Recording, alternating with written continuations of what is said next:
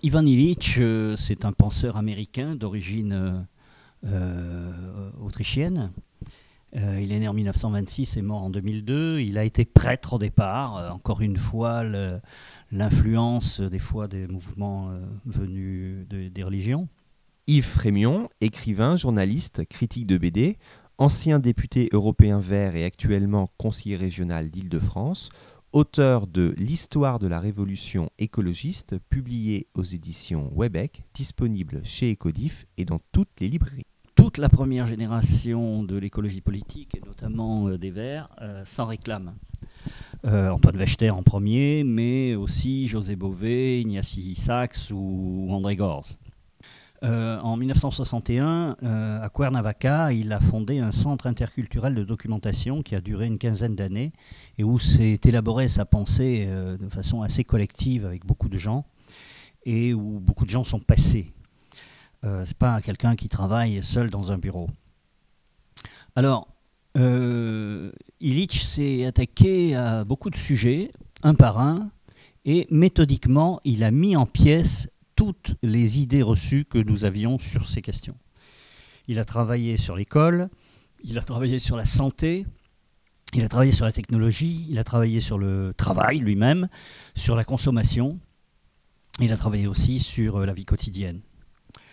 Alors, euh, on peut le considérer comme des grands suiveurs des dont il se revendique tout le temps mais chaque fois, euh, il va faire finalement ce que lui il a fait pour la technologie, il va le faire pour, toute une série d'autres idées. Alors par exemple, euh, là où euh, on parle de productivité, de productivisme, lui il parle de contre-productivité. Alors il explique que par exemple, les progrès de la médecine, pour lui, contribuent à détruire la santé et créent une société entièrement fondée sur le morbide il euh, analyse les progrès dans les transports et il constate qu'en fait, ils ne font que paralyser les déplacements. Il étudie l'école et il dit l'école, finalement, elle est là pour former des esclaves euh, modernes. Il étudie euh, les progrès industriels et il dit ben, ça ne supprime pas la pauvreté comme on le pensait au départ. En réalité, ça la modernise et ça l'augmente. Euh, il voit progresser les communications, il dit ça nous empêche de communiquer. Euh, la surinformation, d'abord, elle nous désinforme. Et la fabrication d'énergie, elle menace la vie, euh, la vitesse tue la réflexion, etc. C'est-à-dire que sur chaque grand concept, il explique que plus on progresse, plus finalement notre, notre cauchemar et notre esclavage augmentent. Et donc, face à tout cela, parce que ce n'est pas un pessimiste, il imagine une société conviviale, et le concept de convivialité dans sa bouche est très très très très moderne. Pour lui, une société conviviale, c'est celle où un outil est toujours au service de la personne, et de la personne intégrée à la collectivité, et non pas euh, dans un corps de spécialistes.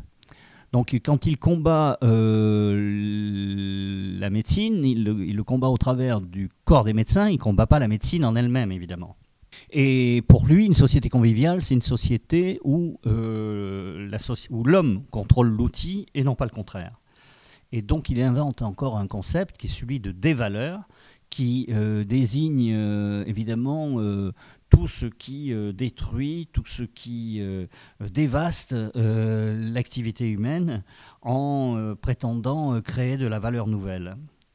Donc c'est un radical s'il en est un, euh, c'est quelqu'un qui est sans aucune concession. Il n'en aura même pas pour lui-même, puisqu'à la fin de sa vie, il est atteint d'un cancer euh, extrêmement euh, gênant, puisque ça, ça se voit sur son visage. Et il refuse de se faire soigner. Il dit non, faut laisser faire la nature, je vivrai mon temps. Par ailleurs, c'est un homme euh, très mondialiste, enfin c'est quelqu'un qui est très polyglotte, il parcourt le monde, il parle parfaitement euh, beaucoup de langues et donc peut, exprimer sa pensée devant euh, des, peuples très différents directement dans leur langue à eux.